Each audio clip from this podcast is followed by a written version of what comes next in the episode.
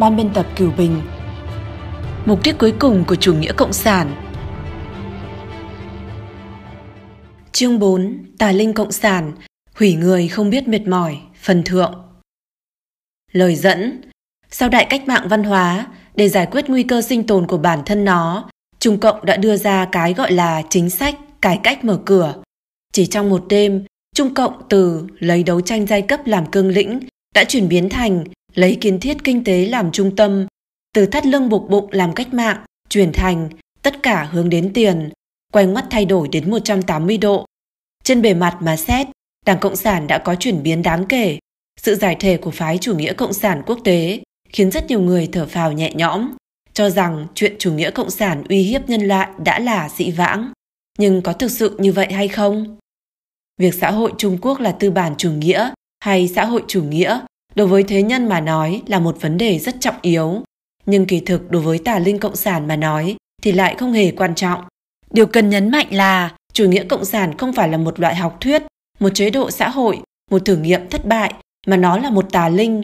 Mục đích chính là thông qua việc hủy diệt văn hóa, khiến đạo đức bại hoại mà tiến đến hủy diệt toàn nhân loại. Chỉ khi nắm vững được tư tưởng chủ đạo là mục đích cuối cùng của chủ nghĩa cộng sản là hủy diệt nhân loại, thì mới có thể nhìn thấu qua sự phức tạp rắc rối trên bề mặt, thấy được rõ bản kế hoạch, sơ đồ, bản đồ, quy trình và thậm chí là sổ tay mà tà linh dùng để hủy diệt nhân loại. Việc giết người đã chuyển sang hoạt động bí mật, nhưng nó chưa từng có thời khắc nào dừng việc hủy người. Trung Cộng có lúc để cho người ta chết, có lúc để người ta sống, có lúc để người ta phải thiếu thốn đói kém, có lúc khiến cho người ta béo đến chảy mỡ. Có thời đột nhiên cấm dục, rồi lại đột nhiên để cho người ăn chơi điên cuồng. Thoáng một cái phá hoại văn hóa, thoáng một cái lại khôi phục văn hóa. Lúc thì xã hội chủ nghĩa, lúc thì tư bản chủ nghĩa. Truy cứu về thực chất thì hủy diệt văn hóa truyền thống chân chính, làm bại hoại đạo đức con người, khiến cho con người phản lại thần, trở nên không còn là con người nữa, mới là điều bất biến trong vạn biến của Trung Cộng. Tà linh cộng sản cấu thành từ hận, mục đích của nó là hủy diệt con người.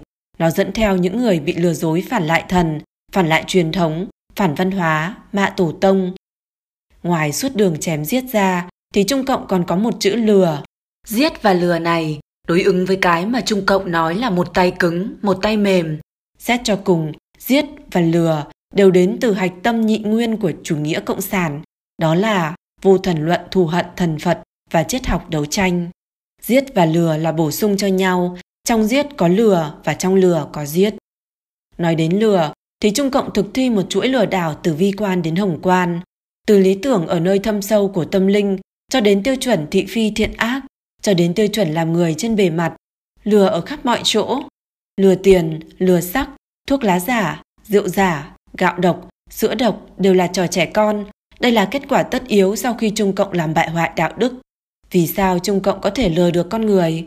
Người ta liệu có thể bị lừa chỉ vì công ăn việc làm, thăng tiến, phát tài, bao bố nhí không?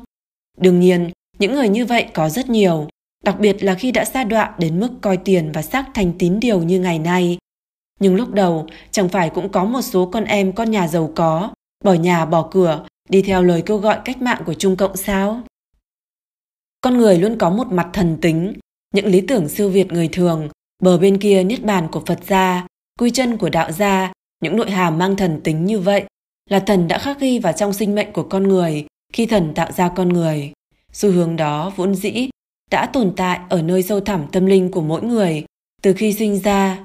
Trung Cộng bèn lợi dụng nguyện vọng tốt đẹp của con người để lừa con người, dùng những cảm tình như vận mệnh quốc gia, tiền đồ của dân tộc để mê hoặc con người, dùng lý tưởng giải phóng nhân loại hay thậm chí khối cộng đồng chung của nhân loại để dẫn dụ người lãnh đạo và những người xung quanh. Bởi vì ngoài sinh mệnh thực sự hoàn toàn tà ác là giang trạch dân ra, thì bất kể người đứng đầu đảng nào cũng là người. Cũng không thấy rõ được tà linh cộng sản cũng là người chấp hành và đồng thời là nạn nhân của chủ nghĩa cộng sản. Tà linh chính là lợi dụng hoài bão của họ, cho dù là lý niệm vì nhân dân, để lừa đảo. Điều bị lừa lấy đi mất là thần tính và lý tưởng ở nơi sâu thẳm tâm linh của con người, bắt cóc thần tính siêu việt thân thể vật chất mà con người vốn dĩ đã có. Sự lừa đảo này cũng giống như là cùng một tuyến đường sắt nhưng đổi hướng vậy, lấy con đường hồi thiên mà phần thần tính truy cầu nơi sâu thẳm tâm linh đổi thành con đường hướng đến địa ngục, thiên đường nhân gian của Trung Cộng. Dưới sự khởi xướng và cờ xí của Trung Cộng, kỳ thực là sự điều khiển của tà linh. Họ không nhảy thoát nổi ra khỏi an bài của tà linh, không tránh được mục đích cuối cùng của tà linh. Tà linh cộng sản biết rằng con người luôn là có mặt minh bạch của mình, có thời điểm minh bạch của mình, nên nếu muốn che giấu lời dối trá tày trời như vậy, nhất định phải gắn với thủ đoạn cưỡng chế, dùng những dối trá lớn hơn để che đậy lừa dối. Sách lược suốt đường giết chóc, suốt đường lừa dối đã trở thành lẽ đương nhiên. Để hủy đi con người, nó làm loạn xã hội, làm hỗn loạn nhân tâm. Do vậy, Trung Cộng bám chặt vào một chữ đấu. Xúi dục những người lưu manh vô sản đấu địa chủ là đấu. Xúi dục hồng ngũ loại đấu hắc ngũ loại cũng là một loại đấu. Vì chữ đấu mà phân con người thành nhân dân và địch nhân, bằng hữu và phần tử đối lập.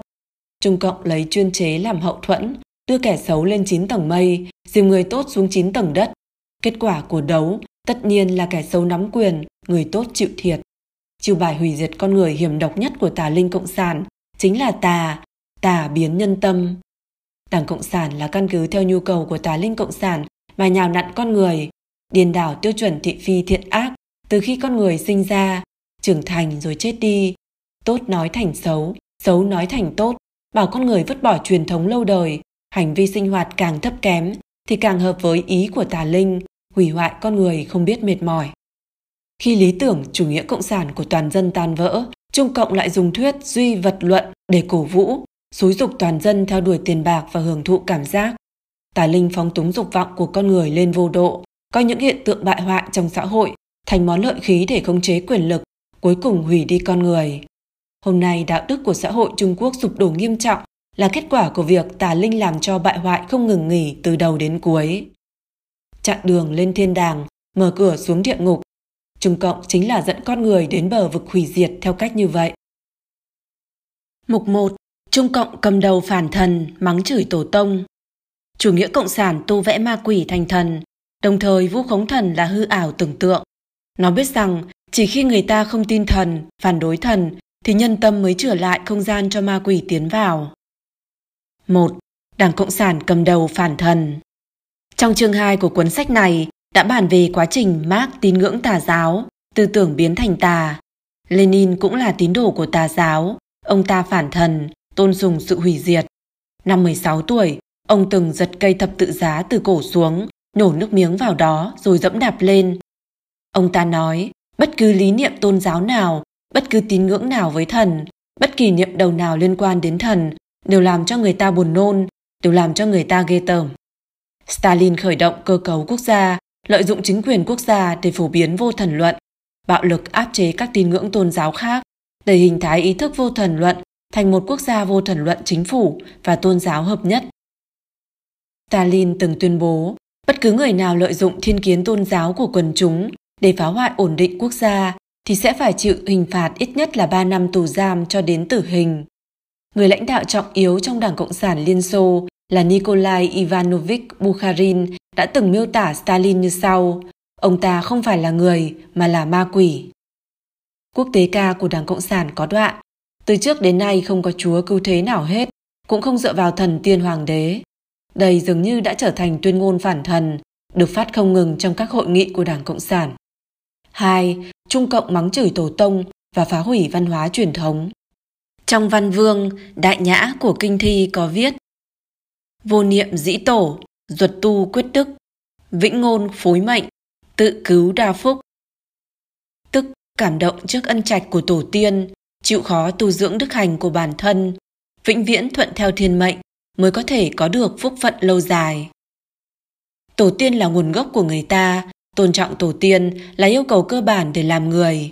Hơn nữa, yêu cầu cơ bản là tôn kính tổ tiên và hiếu đạo trong văn hóa truyền thống Trung Quốc kỳ thực có nguồn gốc thâm sâu hơn và nguyên nhân trọng yếu hơn.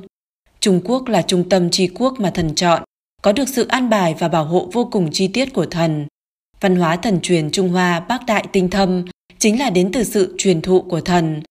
Trong thời kỳ thượng cổ thần nhân đồng tại, tổ tiên của dân tộc Trung Hoa tận mắt chứng kiến ân huệ sâu nặng của thần, mang theo lòng biết ơn vô hạn đối với thần và trung thành vô hạn với sứ mệnh mà thần giao phó. Họ thành kính dự lấy ân điển và quà tặng của thần, truyền thụ qua từng đời không bị thất lạc.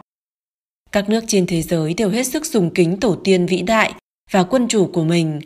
Caesar đại đế của La Mã với Louis đại đế mười bốn của Pháp, hoàng đế Friedrich của Phổ đều nhận được sự kính yêu của dân chúng và sự kính trọng của người đời sau. Trên núi Rushmore ở bang South Dakota của Mỹ, tượng của bốn tổng thống vĩ đại đứng sừng sững, mỗi năm đón hàng nghìn vạn người đến chiêm ngưỡng và kính lễ. Từ góc độ thường thức mà nói, mắng chửi tổ tiên của người khác là một vũ nhục đối với người đó. Khi sư diệt tổ bị coi là hành vi đại nghịch bất đạo. Trung Cộng muốn cắt đứt liên hệ giữa người với thần và tổ tiên nên cầm đầu lăng mạ tổ tiên của dân tộc Trung Hoa. Trong con mắt của những văn nhân cực kỳ vô sỉ của Trung Cộng thì những đế vương tướng, tể tướng, tài tử giai nhân không có gì tốt đẹp. Vũ nhục tổ tiên của bản thân dân tộc mình như vậy là chưa từng có trong lịch sử. Người Trung Quốc bị tà đảng Cộng sản dẫn theo con đường phản thần, diệt tổ, hủy diệt văn hóa, đi theo một con đường nguy hiểm, không thể quay trở về. Trước khi cướp được chính quyền, Trung Cộng đã lợi dụng những người có văn hóa biến dị, ôm giữ thái độ chủ nghĩa hư vô đối với văn hóa Trung Quốc để hủy diệt văn hóa Trung Quốc. Những người này chưa cần phải dùng đến cờ hiệu của Trung Cộng mà đã khởi được tác dụng mà Trung Cộng muốn nhưng không thể khởi được vào lúc đó. Loại thanh âm dường như không đến từ Trung Cộng này càng có thể mê hoặc con người hơn. Một ví dụ điển hình là Lỗ Tấn. Mao Trạch Đông nói, Lỗ Tấn chính là người lính tiên phong anh dũng và vĩ đại nhất của nền văn hóa này. Lỗ Tấn là chủ tướng của cách mạng văn hóa Trung Quốc. Hay phương hướng của Lỗ Tấn chính là phương hướng văn hóa mới của dân tộc Trung Hoa. Do Trung Cộng cực lực thổi phồng và còn trường kỳ lấy văn chương của Lỗ Tấn là mục lục trọng điểm của sách giáo khoa trung học, nên tác dụng phê phán văn hóa truyền thống của Lỗ Tấn là rất lớn. Sức ảnh hưởng mạnh mẽ, có tính sát thương mạnh mẽ với văn hóa truyền thống. Ngay cả đảng viên Cộng sản chính hiệu cũng khó mà khởi được tác dụng lớn như vậy. Cho đến hôm nay, đủ các loại ngôn luận, vô trách nhiệm, ác độc quái đản của Lỗ Tấn vẫn đang khởi tác dụng phụ diện đối với phần tử trí thức Trung Quốc. Lỗ Tấn cả đời lận đận, oán hận ngút trời, tự xưng là xưa nay không ngại dựa vào ác ý lớn nhất để phỏng đoán người Trung Quốc. Tà linh Cộng sản dùng bể oán hận của kẻ đại lưu manh văn hóa này để đánh lạc hướng văn hóa truyền thống Trung Hoa. Lỗ Tấn có thái độ hoàn toàn phủ định văn hóa truyền thống, lịch sử Trung Quốc. Trong lời phát biểu của cuốn tiểu thuyết đầu tay, Nhật ký người điên, ông mượn lời của nhân vật trong sách mà tuyên bố, lịch sử Trung Quốc chỉ viết mấy chữ ăn thịt người. ba. Những người bị tẩy não công kích văn hóa truyền thống. Sau khi Trung Cộng thành lập chính quyền, thông qua vận động chính trị hết lần này tới lần khác, phá tứ cựu, phá phách cướp bóc, dùng phong tư tu, tức phong kiến, tư sản, xét lại, xóa sạch tất cả thành quả của văn minh nhân loại. Bao nhiêu thánh hiền và anh hùng huy hoàng trong lịch sử Trung Hoa năm nghìn năm bị Trung Cộng vận dụng thủ đoạn, phân tích giai cấp để phê phán một cách lệch lạc, đến cách mạng văn hóa thì lên đến đỉnh cao. Việc giết hại giới tinh anh của xã hội đã tạo ra một đứt đoạn lớn về văn hóa. Mấy thế hệ người dân trải qua sự nhồi nhét văn hóa đảng và vô thần luận của Trung Cộng nên hiểu biết rất ít về văn hóa truyền thống. Sau những năm một nghìn chín trăm tám mươi, Trung Cộng thay đổi thủ đoạn, từ việc dùng bạo lực chuyển hướng sang bôi nhọ, thủ đoạn trở nên ẩn tàng, khó đoán, khiến cho người ta khó nhận ra, không phòng bị được.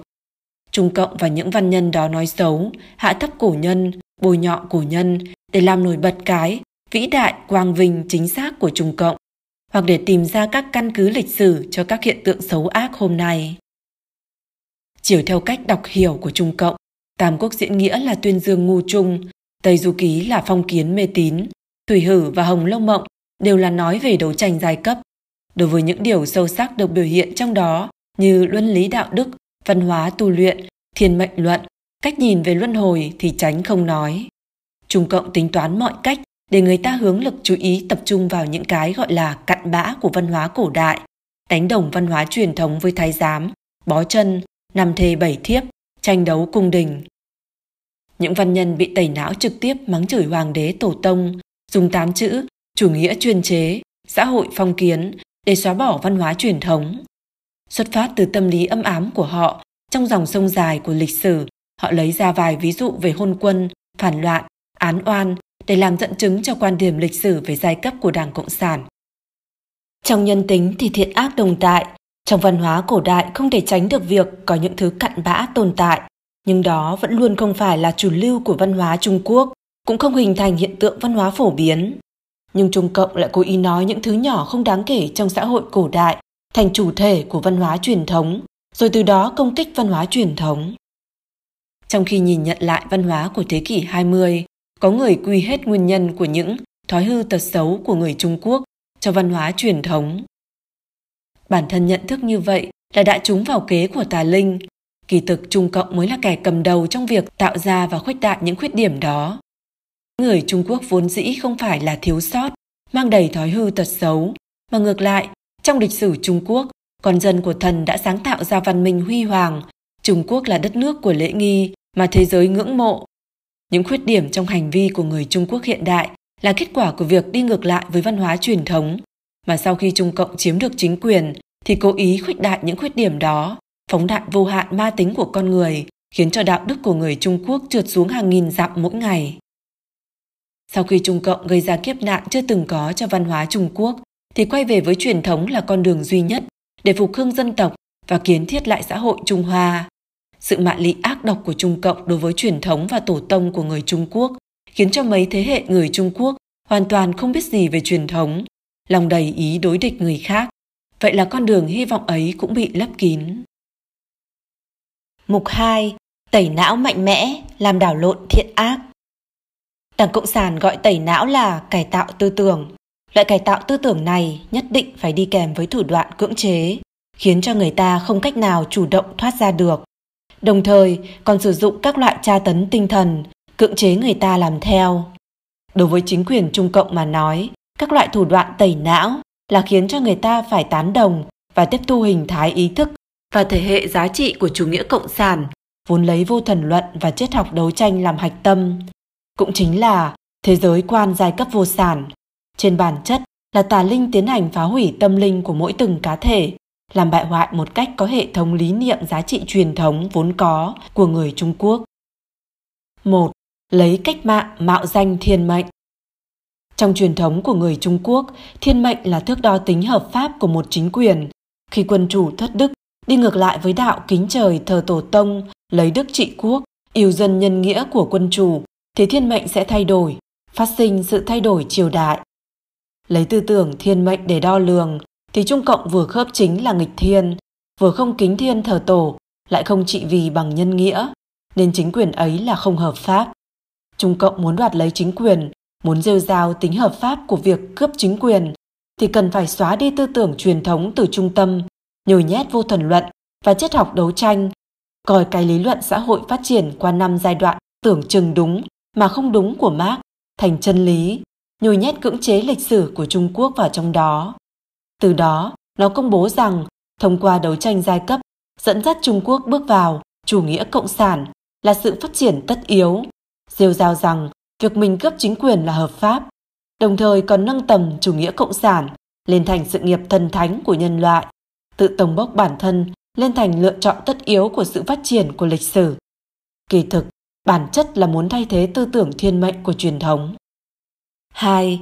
Đảng định ra đạo đức, lấy ác làm thiện.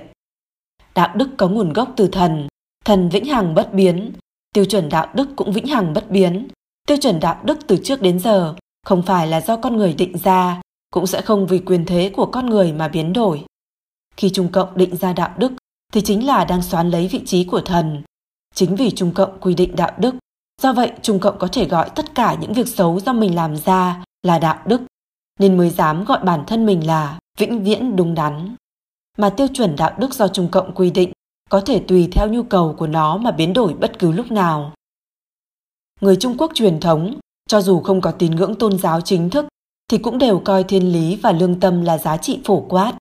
Sự cải tạo tư tưởng của Trung Cộng trước tiên diệt trừ thiên lý và lương tâm, bởi vì thế giới quan giai cấp vô sản là không thừa nhận giá trị phổ quát, không thừa nhận đạo đức siêu việt giai cấp. Đạo đức của một con người mà Đảng Cộng sản đánh giá là dựa vào lập trường giai cấp để phân chia. Người Trung Quốc truyền thống cho rằng quan thanh liêm là quan tốt. Chiều theo thế giới quan của Đảng Cộng sản, quan của giai cấp phản động càng thanh liêm thì càng là duy hộ thống trị phản động, càng là giúp giai cấp phản động làm tê liệt nhân dân lao động là càng xấu xa. Người Trung Quốc xưa cho rằng Mạng người đáng quý, khi thấy sinh mệnh người khác gặp nguy hiểm, đưa tay ra giúp đỡ là một nghĩa cử, mà Trung Cộng thì lại cho rằng sau từ chủ nghĩa nhân đạo thì phải cho thêm một từ cách mạng, chỉ có thể đối đãi với đồng chí như vậy. Đối với giai cấp phản động, càng tàn nhẫn thì càng thể hiện rõ lập trường giai cấp. Như vậy, chỉ cần treo lên các chiêu bài như cách mạng, tiến bộ, xã hội chủ nghĩa, thì cho dù là tà ác thế nào, cho dù là đi ngược lại với lương tri của con người đến đâu, thì đều trở thành phù hợp với trào lưu của lịch sử, là tuyệt đối đúng đắn. Còn phàm là bị dán các nhãn như là có tư tưởng, hành vi phong kiến, giai cấp tư sản, công kích giai cấp vô sản, thì cho dù là tư tưởng truyền thống cao thượng đến đâu, cũng tự động trở thành sai, phản động. Như vậy là đã triệt để lật ngược tiêu chuẩn thiện ác. Mặc dù trong các thời kỳ lịch sử khác nhau, những cái nhãn này cũng khác nhau, với các cái tên như là công kích người lãnh đạo của đảng, lật đổ chính quyền quốc gia, tuyên truyền mê tín, phản khoa học, chia rẽ tổ quốc. Chỉ cần nói đảng là lựa chọn lịch sử của sự nghiệp thần thánh, thì tất cả những khiêu chiến đều là đối tượng đà đảo phê phán. Kiểu nhận định giá trị như vậy là cái gọi là hạch tâm của giá trị quan giai cấp vô sản. Loại thế giới quan như vậy đương nhiên không được người Trung Quốc tiếp thụ. Lenin cũng cho rằng dù là giai cấp vô sản cũng không thể tự phát sản sinh thế giới quan giai cấp vô sản của chủ nghĩa Marx. Vì vậy, không chỉ cần tuyên truyền nhồi nhét đối với giai cấp vô sản mà còn cần cải tạo tư tưởng giai cấp địa chủ, giai cấp tư sản. Trung Cộng đã phát động vô số lần vận động chính trị, có thể là giết người để tạo uy, phá hoại tín ngưỡng và văn hóa, hoặc là để đấu tranh quyền lực, diệt trừ những người chống lại mình, nhưng không lúc nào không lấy danh nghĩa cách mạng để hành ác, dựa vào giá trị quan của giai cấp vô sản để cân nhắc nên tấn công hay lôi kéo đối tượng. Hậu quả đầu tiên của những cuộc vận động này là ngoại trừ việc tàn sát sinh mệnh ra, còn cưỡng bức người ta vứt bỏ giá trị truyền thống vốn có trong tâm, dưới cơ cấu của chủ nghĩa cộng sản mà tạo ra một bộ giá trị quan phản đạo đức. Bởi vì hiện thực tàn khốc mà Trung Cộng tạo thành khiến cho người ta nhận thức rằng giá trị truyền thống và hiện thực là không ăn khớp. Nếu không vứt bỏ thì sẽ gặp phải trắc trở ở mọi nơi, hơi động một cái là có thể gặp họa sát thân. Cho dù không phải là đối tượng bị trực tiếp phê bình tấn công, nhưng người ta cũng cẩn thận mà chôn giấu sâu các quan niệm đạo đức truyền thống. Không dám nghĩ tới, không dám chạm vào, sợ rằng trong lúc không cẩn thận thì trong lời nói cử chỉ có thể bị lộ ra. Quan niệm đạo đức, thiên lý lương tâm là dùng để chỉ đạo hành vi, là chuẩn tắc mà thần cấp cho con người để đo lường hành vi. Loại giá trị quan ẩn sâu trong đầu ấy đã mất đi tác dụng. Mặc dù chưa hoàn toàn mất đi, nhưng trên thực tế thì cũng tựa như đã chết. Như vậy, trên thực tế cũng đã đạt được mục đích hủy diệt nhân loại của tà linh. ba. Các cuộc vận động cải tạo tư tưởng giết người không cần dao. Những năm năm mươi thế kỷ trước, Trung Cộng phát động một loạt cái gọi là vận động cải tạo tư tưởng, như vận động phê phán chuyện Vũ Huấn, vận động cải tạo tư tưởng, phê phán Lương Thấu Minh, phê phán Du Bình Bá, Hồ Thích, phản Hồ Phong, phản Cánh Hữu, vân vân. Trong cuộc chỉnh phong Diên An trước đây, cho đến cách mạng văn hóa sau này, cũng đều là cải tạo tư tưởng trên quy mô lớn, mà chỉnh phong và cách mạng văn hóa đều có giết chóc. Đồng thời, với các cuộc cải tạo tư tưởng này, trong những năm một nghìn chín trăm năm mươi còn có các cuộc vận động cải cách ruộng đất, tam phản, ngũ phản, đàn áp phản cách mạng, vân vân. Nếu bị cho là thái độ không thành thật hoặc là kháng cự cải tạo thì hậu quả khủng khiếp không thể tưởng tượng được. Sự cải tạo tư tưởng của Trung Cộng nhất định là kèm theo bạo lực và cưỡng chế. Bạo lực là để tạo thành tâm lý khủng bố, thủ đoạn cưỡng chế là để tránh người bị hại chạy thoát khỏi môi trường cải tạo. Khi chúng ta hồi tưởng lại quá trình những linh hồn từng độc lập tự tại, phải giãy giụa trong các cuộc vận động chính trị và thậm chí cuối cùng bị khuất phục hoặc bị triệt hạ, thì có một điểm có thể khẳng định là cho dù những người đó không trực tiếp chịu đựng bạo lực nhục thể, nhưng trong quá trình đó, sự tàn phá về tinh thần cũng không kém thể xác. Những người trực tiếp trải qua đại học cách mạng, cải tạo tư tưởng của Trung Cộng thì tổng kết rằng cải tạo tư tưởng của Trung Cộng có ý vị là đấu tranh bạo lực hoặc biến đổi hóa học. Còn có vị nói, cách nhổ bỏ tư tưởng gốc rễ này dường như giống dùng móc sắt để móc hang rắn, móc cho máu me đầm đìa. Theo ghi chép của tác giả Thẩm Tòng Văn thì tất cả học sinh đều bị bức ép cho đến mất ngủ khổ sở. Hơn nữa, rất nhiều người phải khóc lóc trong cay đắng. Nhà toán học Hoa La Canh vì không thanh minh được trong buổi đấu tố mà đã tự sát. Do phát hiện kịp thời nên mới giữ được tính mạng. bốn. Hạo kiếp về nhân luân, toàn dân gặp tai ương. Thời kỳ cách mạng văn hóa, bạo lực giết chóc thảm khốc khiến cho hàng triệu thây người nằm ngổn ngang, máu chảy nghìn dặm ngay giữa thời bình. Vậy nhưng những linh hồn bị cách mạng văn hóa gián tiếp giết hại còn nhiều hơn. Tai họa đó là rất lớn, thậm chí còn nặng hơn cả cuộc thảm sát của Stalin. Đặc điểm của cách mạng văn hóa là toàn dân tham dự, ai không đấu tố thì bị đấu tố. Trong thời thảm sát ở Liên Xô, Stalin giết người rồi đưa đến trại tập trung Gulag, tra tấn đến chết, nhưng không hứng thú với việc hủy hoại tư tưởng. Còn trong cách mạng văn hóa của Trung Cộng, thủ đoạn giết người tàn nhẫn không kém gì Stalin, quy mô người bị hại còn lớn hơn. Mặc dù ở mỗi lần đấu tố thì chỉ là một bộ phận nhân dân, nhưng thực sự bị hại là toàn thể nhân dân. Những người tham gia đấu tố, tra tấn không phải là cảnh sát mật, đao phủ, mà là bạn đồng nghiệp, đồng môn, cấp dưới, học sinh, bằng hữu, hàng xóm láng giềng của người bị hại. Không tham dự đấu tố thì bị coi là đồng tình với kẻ địch của giai cấp.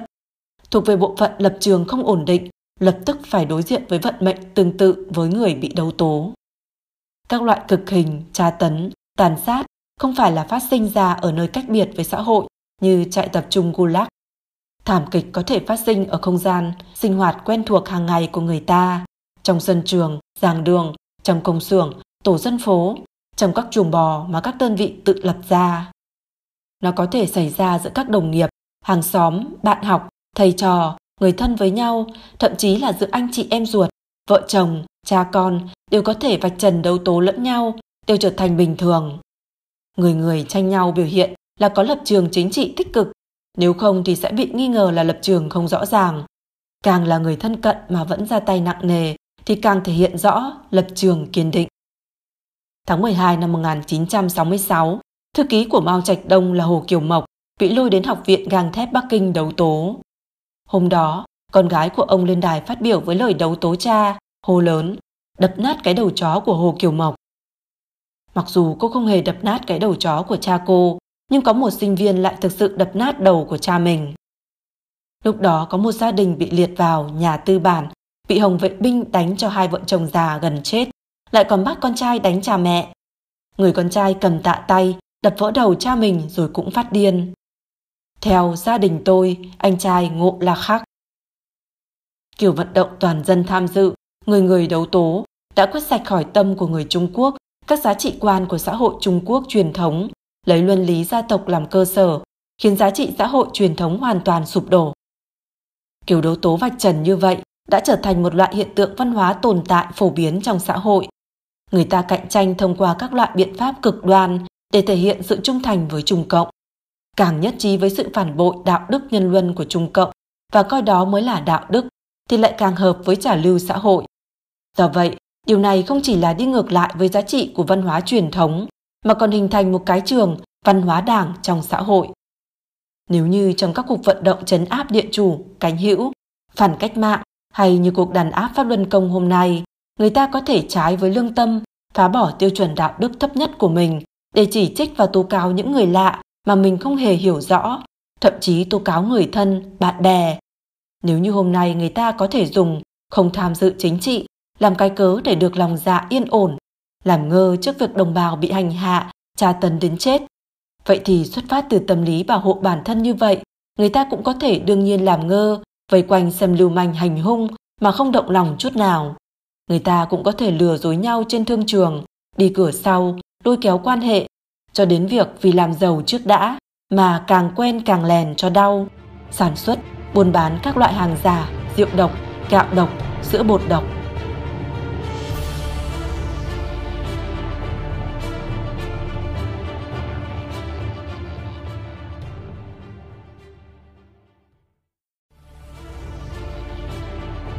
Ban biên tập Cửu Bình.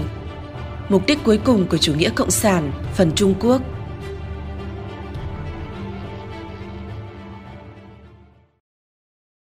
Chương bốn. Tà linh cộng sản hủy người không biết mệt mỏi, phần hạ. Mục ba. Khôi phục truyền thống, tẩy não một cách mềm dẻo. Không lâu sau khi Trung Cộng đoạt quyền, nền văn hóa được truyền thừa qua mấy nghìn năm của Trung Quốc đã phải chịu tai họa hủy diệt. Núi không truyền, nước truyền. Đến nay, Trung Cộng dù đang hô hào khôi phục văn hóa truyền thống, nhưng khi truy tìm nguyên nhân thì cũng không nằm ngoài mấy điểm sau. Một là hình thái ý thức của chủ nghĩa Marx phá sản. Trên trường quốc tế, nó không còn giá trị quan có chỗ đứng vững chắc nữa. Tổng thống Mỹ thăm Trung Quốc, thích chọn một trường đại học nổi tiếng của Trung Quốc để diễn giảng, chia sẻ với người trẻ Trung Quốc giá trị quan phổ quát của Mỹ. Trái lại, những người lãnh đạo Trung Cộng, một khi họ bước vào lãnh thổ Mỹ, thì liền trở thành đảng viên ngầm, trước giờ không dám đến đại học của nước Mỹ để tuyên dương những cái gọi là văn hóa tiên tiến như chủ nghĩa cộng sản, tôn giáo là thuốc phiện, thuyết vô thần cho đông đảo sinh viên. Hai là xuất phát từ nhu cầu duy hộ chính quyền, mấy thế hệ người lớn lên nhờ uống sữa lang sói của đấu tranh giai cấp đã quay ngược lại tạo thành uy hiếp đối với bản thân đảng. Cho nên Trung Cộng hy vọng có thể đoạn chương thủ nghĩa từ văn hóa truyền thống mà tìm ra những thứ như dĩ hòa vi quý để hóa giải nguy cơ. Ba là văn hóa truyền thống đã ăn sâu vào xương cốt của người Trung Quốc, quả thực là có mong muốn tìm về cội nguồn văn hóa đến từ dân gian. Chính là dưới tác dụng của những nhân tố này, Trung Cộng hiện nay khi đến thời điểm bị dồn vào tử địa mới nhanh chóng đi tìm kiếm trong văn hóa truyền thống dinh dưỡng để sinh tồn. Cho dù động cơ của Trung Cộng thế nào, thì từ đó cũng thấy được phần nào lực lượng chính diện to lớn của văn hóa truyền thống Trung Quốc. Một, không thao tác ngược quá trình phá hoại, thì đừng bàn chuyện khôi phục. Muốn bàn chuyện khôi phục truyền thống, thì đầu tiên phải chiếu theo quá trình phá hoại năm xưa mà tiến hành thao tác ngược một cách triệt để. Sau khi tiến hành xét lại, thanh toán, hủy bỏ các loại hành vi hoang đường lúc xưa, rồi mới có thể nói chuyện khôi phục thật sự. Đập bỏ cái vòng kim cô thuyết vô thần của chủ nghĩa Marx đang chụp lên đầu các học giả đi mới có thể đứng tại vạch xuất phát của khôi phục truyền thống mà tiến lên. Văn hóa truyền thống Trung Quốc là do thần tạo ra, là văn hóa nửa thần, là giá trị phổ quát. Ôm lấy thuyết vô thần thì làm sao có thể kết nối với văn hóa truyền thống, vốn được kiến lập trên cơ sở tín ngưỡng đối với thần đây. Thế là chúng ta thấy được việc sử dụng các học giả để chứng minh Khổng Tử, Lão Tử, thậm chí Thích Ca Mâu Ni là các nhà vô thần. Giải thích luận ngữ của Khổng Tử, thành mọi người cần phải làm những người nô lệ vui vẻ dưới sự thống trị của Trung Cộng. Việc đem triết lý của thánh nhân và tinh thần đại hội mười mấy móc ngoặc vào nhau, dung tục hóa, giải trí hóa tiên hiền thời xưa đã trở thành xu hướng mới trên mạng. Nếu như nói khôi phục truyền thống có nỗ lực thật tâm đến từ dân gian, vậy thì dưới sự quản chế của Trung Cộng, những nỗ lực này đều đã biến thành công cụ chú thích cho đảng. Ví dụ như, trong tôn giáo giảng độ nhân là có hàm nghĩa đặc định của nó. Người xuất gia cũng có sứ mệnh người xuất gia của tự họ. Vị hội trưởng nào đó của Hiệp hội Tôn giáo Trung Quốc, sau khi học xong tinh thần đại hội mười chín, liền đăng một bài tâm đắc học tập, nói lớn rằng cái gọi là độ nhân chính là giúp đỡ những tín chúng có khó khăn, duy hộ quyền lợi hợp pháp của họ, giúp đỡ họ giải quyết những khó khăn, bối rối và vấn đề thực tế trong sinh sản, công tác và cuộc sống. Nghe ra thì dường như tôn giáo chính là một công hội nghiệp dư dưới sự lãnh đạo của Đảng Cộng sản, hoàn toàn không còn đạo hạnh và cảnh giới của người xuất gia. Một đảng nói khôi phục truyền thống, một đảng thì vẫn tiếp tục đưa chi bộ đảng thâm nhập vào chùa chiền đạo quán và học viện tôn giáo, vẫn còn tiếp tục nhấn mạnh phải tăng cường tác dụng chỉ đạo của chủ nghĩa Marx đối với văn hóa truyền thống. Nếu như chủ nghĩa Marx cao minh đến mức chỉ đạo được văn hóa truyền thống, vậy khôi phục văn hóa truyền thống há chẳng phải là việc thừa thãi hay sao? Hai, văn hóa nho gia mà Trung Cộng khôi phục, cá chết khi rời xa nước. Hiên Viên Hoàng Đế, người được tôn làm ông tổ văn hóa, vốn là người tu luyện đạo gia vào năm nghìn năm trước. Căn cơ triết học của văn hóa Trung Quốc trước nhất là văn hóa đạo gia. Văn hóa đạo gia có thể coi là cội nguồn của văn hóa Trung Quốc. Đặt trong tương quan với văn hóa Phật gia và đạo gia, Trung Cộng đương nhiên sẽ coi trọng văn hóa nho gia nhất. Coi văn hóa nho gia là văn hóa vô thần mà khai phát hết mức. Kỳ thực, văn hóa nho gia bản thân nó có thể không lấy tín ngưỡng thần Phật làm trọng điểm, mà chú trọng vào lý nơi cõi người. Nhưng Khổng Tử là sống tại một thời đại tín thần, văn hóa nho gia là trong hoàn cảnh thổ nhưỡng có thần tính mà được thai nghén phát triển lên. Coi tín ngưỡng vào thần là điều kiện tiên quyết không cần nói cũng hiểu.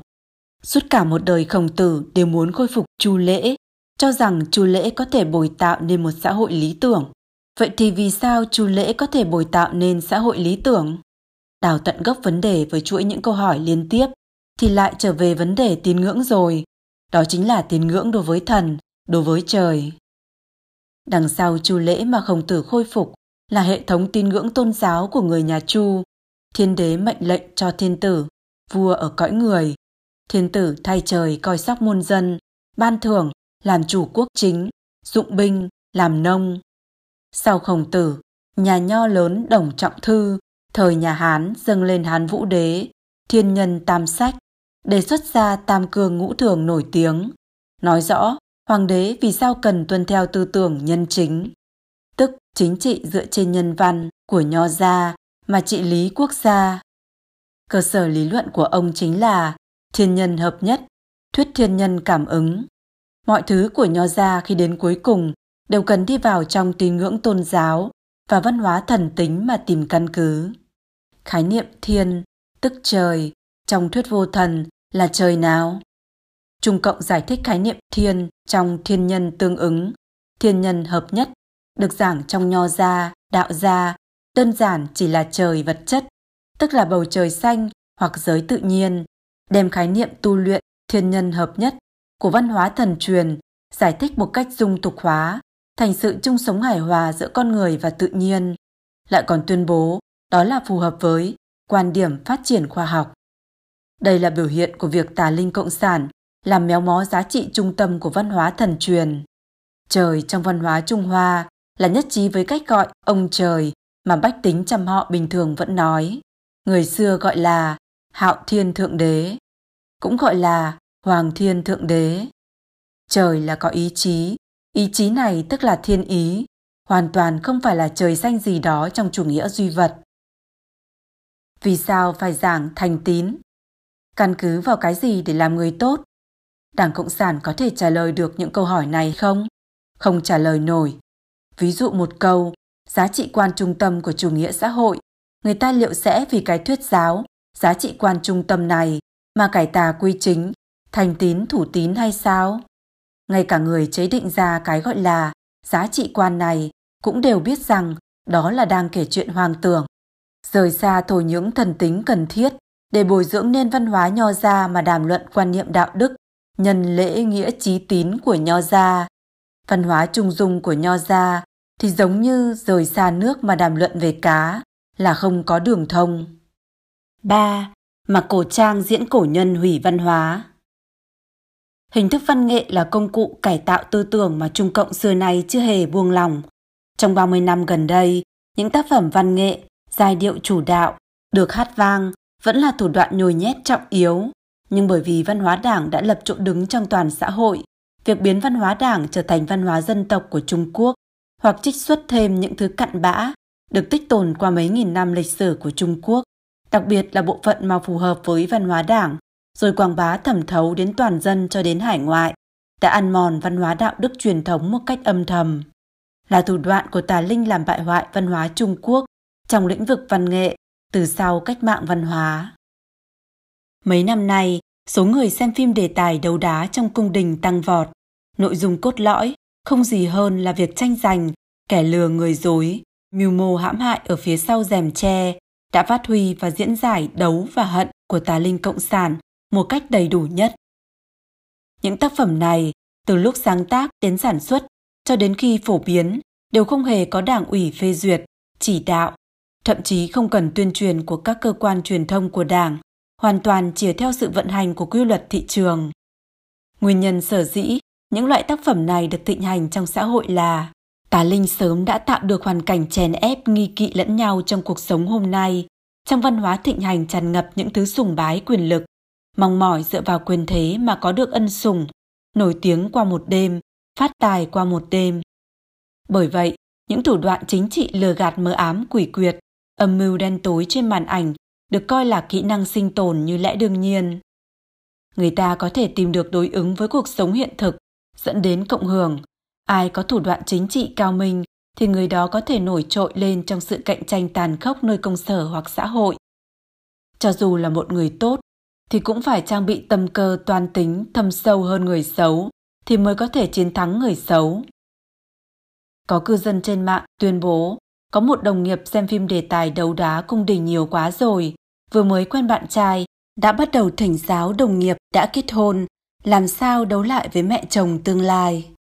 Người ta đã sùng bái những thủ đoạn tranh đấu này như là trí tuệ. Từ sau khi bộ phim Hậu cung Trần Huyên truyện thịnh hành trên toàn quốc, liền theo đó là một đống sách được xuất bản, tổng kết trí tuệ trong phim đó, đáp ứng tâm lý của rất nhiều khán giả.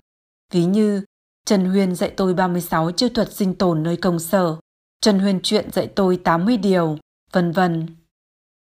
Những phim đấu đá trong cung lấy bộ dạng cổ trang để xuất hiện. Điều biểu hiện là chuyện và cảnh thời xưa, nhưng điều được dùng toàn là quan niệm tư duy của người hiện đại, mà cổ trang diễn cổ nhân, thực chất lại là phim hiện đại, khôi phục về bề ngoài nhưng lại hủy đi nội hàm của nó. Cho dù không phải chính kịch lịch sử, nhưng một cách tự nhiên, người ta lại dễ dàng coi loại triết học đen tối này là văn hóa truyền thống. Đây chính là hiệu quả mà Trung Cộng dùng bạo lực tiêu hủy văn hóa truyền thống, rồi lại dùng văn hóa đảng nhồi nhét sau mấy chục năm, khiến người ta không cần nghĩ ngợi gì mà coi triết học đấu tranh của văn hóa đảng thành văn hóa truyền thống mất rồi. bốn. Sự hỗn loạn lớn nhất, sự lãnh đạo của Đảng. Sau khi Trung Cộng tự xưng là cũng muốn làm văn hóa truyền thống, những xung động tìm về cội nguồn văn hóa được tích lũy trong dân gian liền bùng phát. Điều bất hạnh là, mặc dù có người thật lòng muốn khôi phục văn hóa truyền thống, nhưng dưới sự quản chế về hình thái ý thức của Trung Cộng, truy cầu lợi ích cá nhân dưới sự chỉ đạo của thuyết vô thần, thì kiểu khôi phục này chỉ có thể là không ra gì, rối loạn hết cả.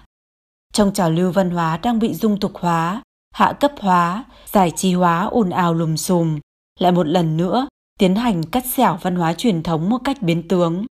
Trên bề mặt, Trung Cộng cũng tuyên bố muốn chỉnh đốn các loại hỗn loạn, nhưng sự hỗn loạn lớn nhất đằng sau những sự hỗn loạn này lại chính là sự lãnh đạo của Đảng. Một cái Đảng không tin vào thần, thêm vào đó là người dân cả nước chỉ biết có tiền, thêm vào nữa là một thời đại chấn hưng chùa chiền, gom cả lại thì sẽ xảy ra phản ứng hóa học thế nào đây? Kiếm tiền bằng danh nghĩa tôn giáo, chùa chiền đã trở thành một lĩnh vực đầu tư kiểu mới. Tồn tại phổ biến việc nhận thầu chùa chiền với mục đích lừa đảo kiếm tiền. Ở điểm du lịch còn xuất hiện vô vàn chùa giả, đạo quán giả, hòa thượng giả, đại sư giả, đạo trưởng giả. Một chuỗi hướng dẫn viên, giảng giải viên, hòa thượng, đạo trưởng cấu kết lại lừa đảo du khách tiền đốt hương, tiền pháp khí, tiền tiêu tai, đủ các thể loại. Đã xuất hiện hiện tượng kỳ quặc là chùa chiền đạo quán phát tài tín ngưỡng. Việc làm ăn bằng kinh doanh chùa chiền có thể nói là tiền vào như nước. Theo báo chí nói, một ông chủ ở Tây An nắm giữ bảy tám ngôi chùa, một năm thu được mấy chục triệu nhân dân tệ. Thiếu thần nào thì tạo lấy một vị.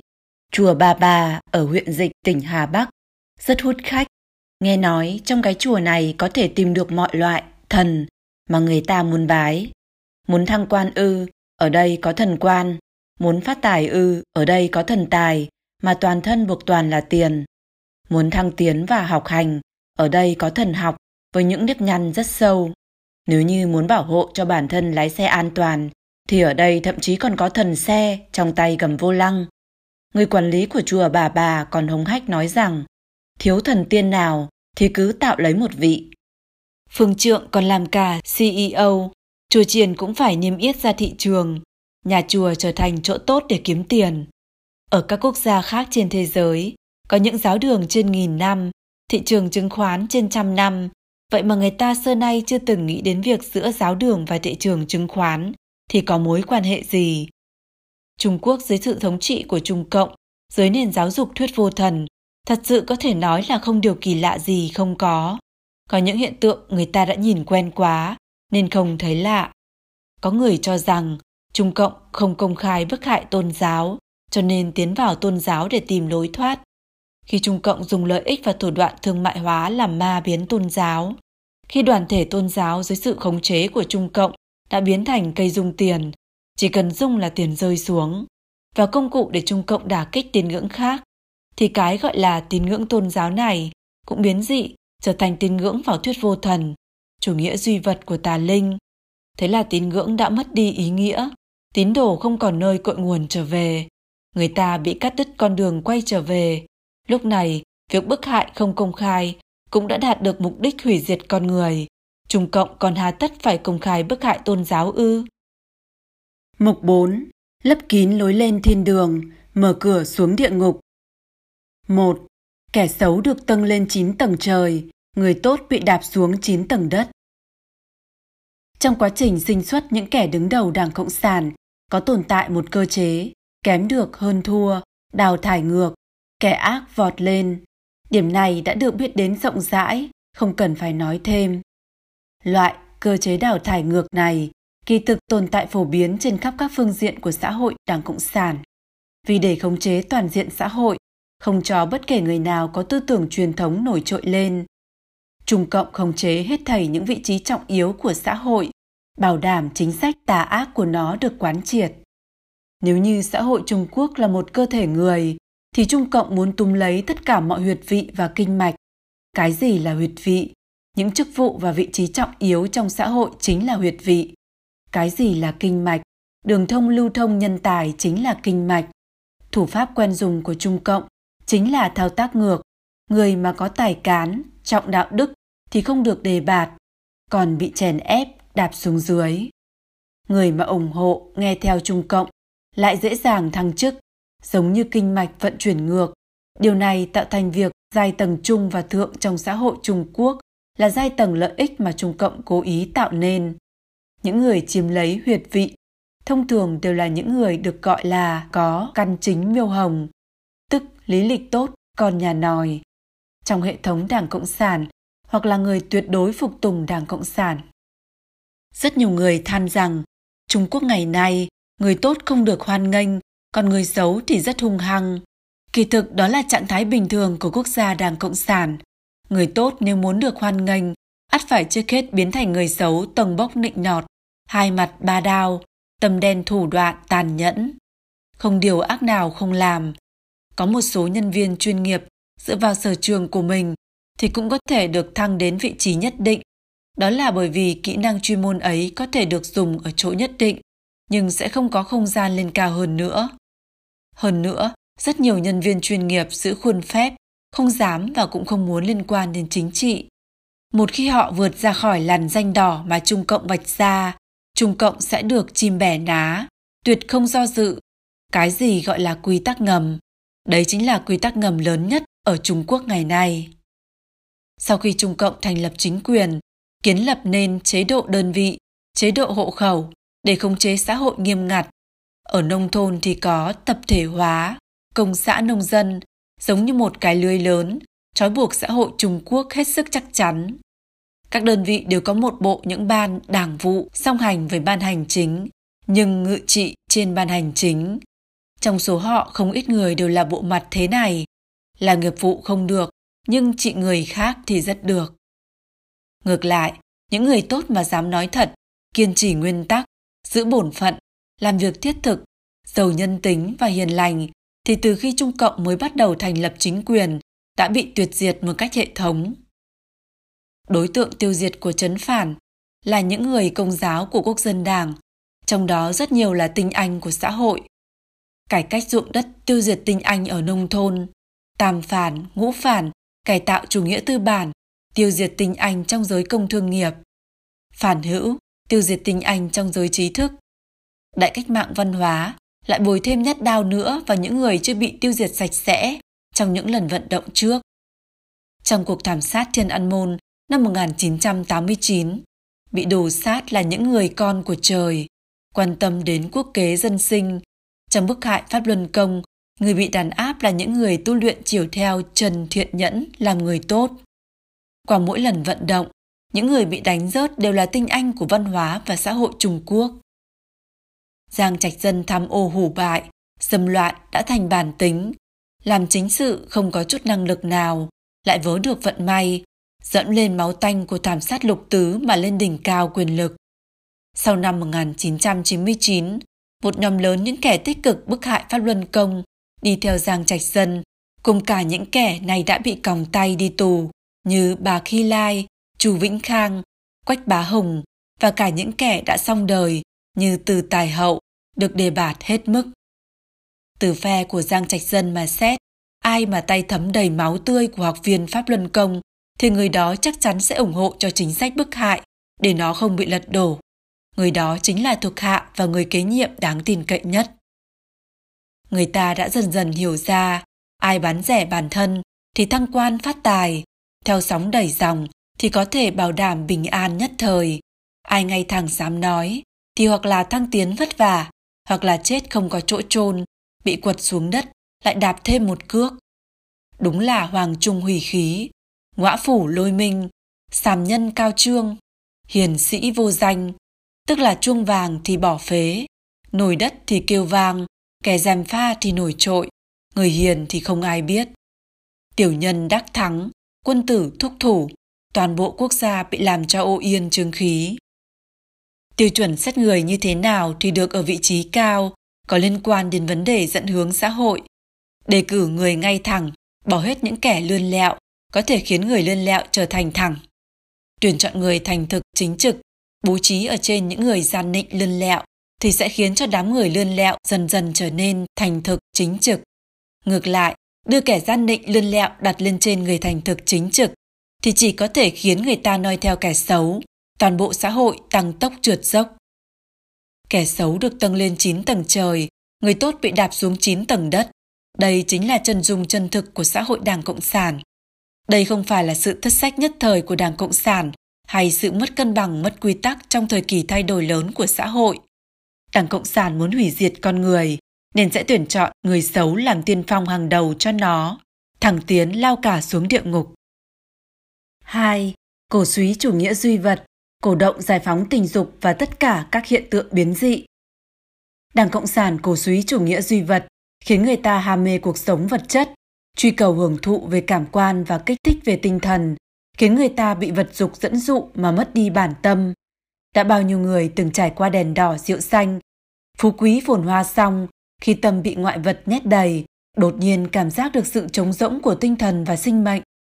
Rất nhiều hiện tượng bất lương trong xã hội đã có từ xưa, nhưng chỗ mà Trung Cộng thành xuất vu lam, tức trò giỏi hơn thầy, là ở đó. Nó biến mọi hiện tượng bại hoại mà có thể khiến người ta phóng túng dục vọng trở thành vũ khí sắc bén cho việc khống chế quyền lực, cuối cùng là hủy con người. Sự thao túng và khống chế của Trung Cộng đối với dục vọng người ta là có lỏng có chặt, vừa lỏng vừa chặt, thu phóng như ý. Đầu tiên là ngay việc có một chút tài sản tư nhân thôi cũng sẽ bị phê bình đấu tố. Nam nữ nắm tay cũng bị coi là tác phong sinh hoạt của giai cấp tư sản hủ bại. Mọi sinh hoạt vật chất tinh thần đều hạn chế. Sau đó mở cửa, mọi thứ đều quy ra tiền. Trên bề mặt là cổ vũ việc truy cầu hạnh phúc, trên thực tế thì là cổ vũ sự túng dục. Người nhà quê mà ăn chơi thì còn ghê gớm hơn. Dục vọng được tích lũy giống như hồng thủy khi mở đập, với thế nước rất lớn xung phá mọi con đê. Trung Cộng dần dần phát hiện, nếu đại chúng đắm chìm vào dục vọng vật chất hoặc hưởng thụ giác quan, thì kỳ thực càng dễ khống chế. Nó chính là khiến cái tâm hướng thiện của bạn chết dần qua từng lần bị tấn công, khiến tinh lực dồi dào của bạn bị hao kiệt trong khi túng dục, khiến thời gian rảnh rỗi của bạn trong khi đánh bạc, lướt web, giải trí mà hao mòn đến hết. Nếu không phải là cấm dục mà tẩy não, thì cũng là trong khi túng dục mà say mê cuồng loạn. Nếu không phải trong giáo nghĩa của tà giáo mà nhập ma, thì cũng là trong hồng trần quần quận mà lạc lối. Đảng Cộng sản chính là không để bạn lý trí tỉnh táo, mà là một con người. ba. Thông qua giáo dục mà tẩy não thanh thiếu niên một cách hệ thống. Tà linh Cộng sản đã coi nhân loại như kẻ thù, nên sẽ cắt đứt cái gốc gác thần tính và ký ức văn hóa của con người. Giáo dục truyền thống đầu tiên dạy làm người, dạy con trẻ lý giải và thừa nhận giá trị phổ quát, rồi đến tu dưỡng văn hóa thâm hậu, trí thức lịch sử phong phú, sự sáng suốt sâu sắc nhạy bén. Những điều này đều là chướng ngại cho việc tà linh Cộng sản thực hiện mục đích tà ác của nó. Sau khi Đảng Cộng sản nắm quyền, liền tăng tốc thu giáo dục về quốc hữu, dùng hình thái ý thức chủ nghĩa cộng sản tà ác để tiến hành tẩy não đối với thầy giáo và học sinh. Trong cách mạng văn hóa, hàng triệu thanh thiếu niên tham gia đầu võ, kéo bè, cướp phá, sau đó lại bị đẩy đến vùng nông thôn hoặc biên cương để tiếp thu sự giáo dục của bần hạ trung nông. Ngay bản thân họ sau này cũng đều không thể không thừa nhận là lớn lên nhờ uống sữa của lang sói. Từ sau những năm một nghìn chín trăm tám mươi, lĩnh vực hình thái ý thức của Trung Cộng hơi hơi nới lỏng. Những người trẻ tuổi thế hệ mới gửi gắm hy vọng vào sự cải cách của Trung Cộng. Nhưng cuộc thảm sát ngày bốn tháng sáu năm một nghìn chín trăm tám mươi chín đã đập tan nát hy vọng của họ. Bước vào thập niên chín mươi, đại đa số người trẻ tuổi là con một, ở nhà được nuông chiều từ nhỏ, chỉ có ta là nhất. Áp lực chính trị khiến họ không dám quan tâm đến sự vụ công cộng. Có người chui vào trường đại học, có người lao vào kinh doanh, có người bận rộn với kỳ thi tô ích, giê rờ i. Chủ nghĩa cá nhân ích kỷ mê muội đã chiếm thượng phong, im lặng phát đại tài đã trở thành câu cửa miệng mới rồi. Mục giáo dục của cái gọi là anh hùng trong sách giáo khoa phổ thông của Trung Quốc đại lục, từ xã hội tự do Tây phương mà xét, thì hoàn toàn chính là tài liệu giáo dục bồi dưỡng phần tử khủng bố. Có vị tác gia trực tiếp chỉ ra, tuyên truyền và giáo dục của Trung Cộng xưa nay đều không thoát khỏi tàn nhẫn và khát máu. Trong tài liệu giáo dục học tập, nhiều không kể xiết những sự tích anh hùng tàn khốc như dùng lồng ngực lấp lỗ châu mai, lấy thuốc nổ buộc vào tay châm ngòi, nằm sấp trong ngọn lửa hừng hực mà không hề động đậy, mãi đến khi bị thiêu chết. Do trường kỳ giáo dục tẩy não và phong tỏa tin tức nghiêm ngặt, rất nhiều thanh niên không biết chút gì về giá trị phổ quát và lịch sử chân thực. Trung Cộng cố ý kích động sự cuồng nhiệt chủ nghĩa dân tộc của họ. Một khi chính quyền cần đến, sẽ lợi dụng họ bước ra ngoài đường, chống Nhật, chống Mỹ, đập phá cướp bóc, mặc kệ cho bệnh tinh thần yêu nước và bại não tập thể đại phát tác. Càng đáng sợ hơn là Trung Cộng tẩy não từ khi còn trẻ con, từ trường mẫu giáo đã nhồi nhét độc tố vào nhi đồng, tiến hành cái gọi là giáo dục chủ nghĩa yêu nước. Mà giáo dục chủ nghĩa yêu nước của Trung Cộng là thứ gì, mọi người trong lòng đều biết rõ cả. Lời kết. Xã hội Trung Quốc ngày nay, nhân tâm mục ruỗng, xã hội suy bại, đất nước đã không ra đất nước. Cái gọi là xã hội hài hòa, thực chất là xã hội cùng một ruột với tà ác, khó mà phân tách ra được. Nỗ lực của dân gian trở về với truyền thống bị dẫn hướng sai một cách giảo hoạt, nhân tâm hướng thiện tự phát thì bị bóp chết một cách vô tình. Dục vọng giàu qua một đêm, bầu không khí giải trí đến chết, tâm thái nghiện quá rồi thì chết mà Trung Cộng tận sức tạo ra, khiến cho sự nóng nảy ác độc, ích kỷ lạnh nhạt trở thành bầu không khí chung của xã hội. Cho dù truyền thông nhà nước có tuyên truyền giai điệu chủ đạo như thế nào, thì đảng thoại, tức ngôn ngữ của đảng, cứng đờ như cương thi. Những lời nói dối hễ mở miệng là phát ra, những lời lẽ du côn rất phổ biến, những lời dơ bẩn dập trời dậy đất mới là âm điệu mạnh mẽ nhất của thời đại. Người có năng lực lần lượt di dân, bỏ thuyền tự cứu mạng. Những người không có lối thoát, chỉ đành qua ngày đoạn tháng, trong sợ sệt bất an mà đợi đến ngày mai. Căn nhà dỡ bỏ rồi, có thể dựng lại. Gia đình bị phá hoại, có thể xây dựng lại. Công ty bị phá sản rồi, có thể khởi nghiệp lại. Thời thanh xuân của một thế hệ người bị lãng phí rồi, có thể ký thác hy vọng vào thế hệ sau. Thậm chí quốc gia bị dị tộc chinh phục rồi, thì chỉ cần văn hóa, ngôn ngữ và lịch sử không tiêu vong, vẫn còn có một ngày quật khởi lại lần nữa. Nhưng khi lịch sử một dân tộc bị xoán đổi, văn tự bị phá hủy, ngôn ngữ bị nhiễm độc, văn hóa truyền thống bị phá hoại hết lần này lần khác, nhân tâm bị lăng nhục, uốn cong, biến dị hết lần này lần khác, mặt đất hoang vu, nguồn nước khô kiệt, người tốt bị giết hại, lương tri bị làm cho câm nín, thì cái dân tộc đó liệu còn có một ngày đứng dậy lần nữa hay không? Vì để hủy diệt nhân loại, ngoài việc giết hại nhân dân với quy mô lớn, Trung Cộng còn trường kỳ sử dụng đủ loại thủ đoạn, hận thù, lừa dối, đấu tranh, tà ác. Sự giảo trá lừa gạt của nó khiến tâm người ta kinh sợ.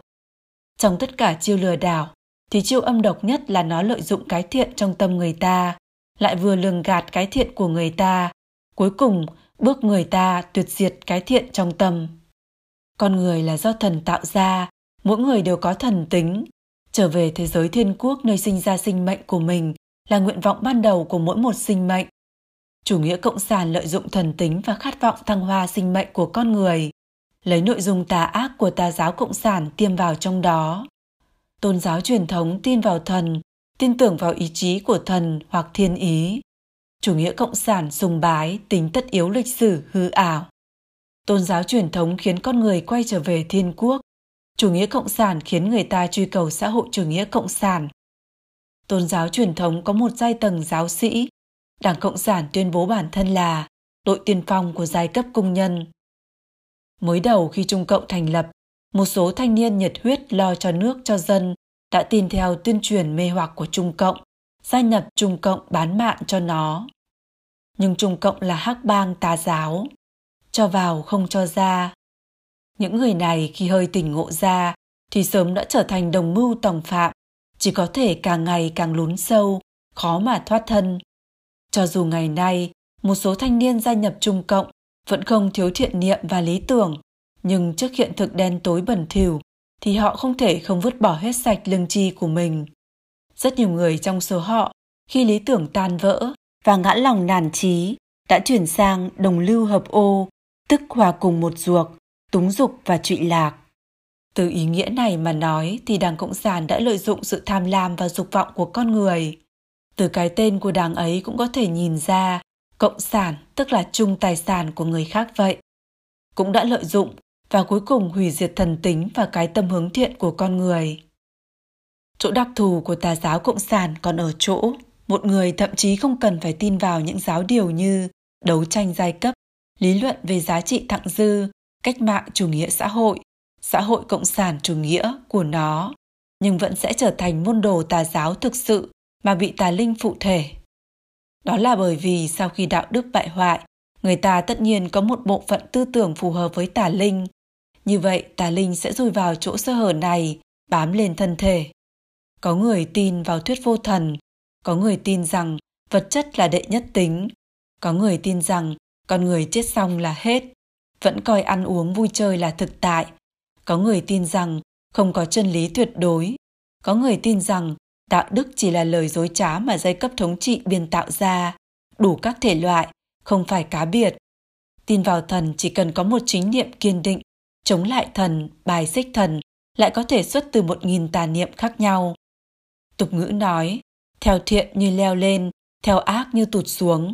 Những người đạo đức trượt dốc thuận nước đẩy thuyền, mỗi một lần đi theo dục vọng và thỏa hiệp nhu nhược, đều sẽ khiến người ta trượt vào sự khống chế của tà ma, mãi cho đến một ngày khó tự vực lên được, thậm chí hãm vào hiểm cảnh mà vẫn không tự biết. Đây lẽ nào không phải là hoàn cảnh của rất nhiều người Trung Quốc hôm nay sao? Tà linh cấu thành bởi hận thù, sinh ra từ giết chóc, dựa vào lừa dối mà lớn lên, lấy đấu tranh khuấy đảo thiên hạ, cuối cùng dùng tâm linh con người đã tà biến để đạt được mục đích cuối cùng tà ác cùng cực của nó, hủy diệt toàn nhân loại. Vào lúc mà hầu như mọi người đều bị dục vọng vật chất và hưởng thụ giác quan chinh phục, liệu có ai biết rằng tà linh đang nhe nanh cười, đang đếm ngược cho nhân loại? Dân tộc Trung Hoa là một dân tộc được trời ưu đãi. Văn hóa Trung Hoa là một nền văn hóa được thần ban cho sứ mệnh. Từ thời cổ xa xưa, khi thần sáng tạo mảnh đất Thần Châu, đã gieo vào trong đó truyền cơ, dùng khi gặp nguy cơ trong tương lai, làm hy vọng trong tuyệt cảnh. Trước khi mà thế đại kiếp, việc có thể đọc hiểu thiên cơ, nghe hiểu thần ngôn hay không là có quan hệ đến vận mệnh và tương lai của mỗi người.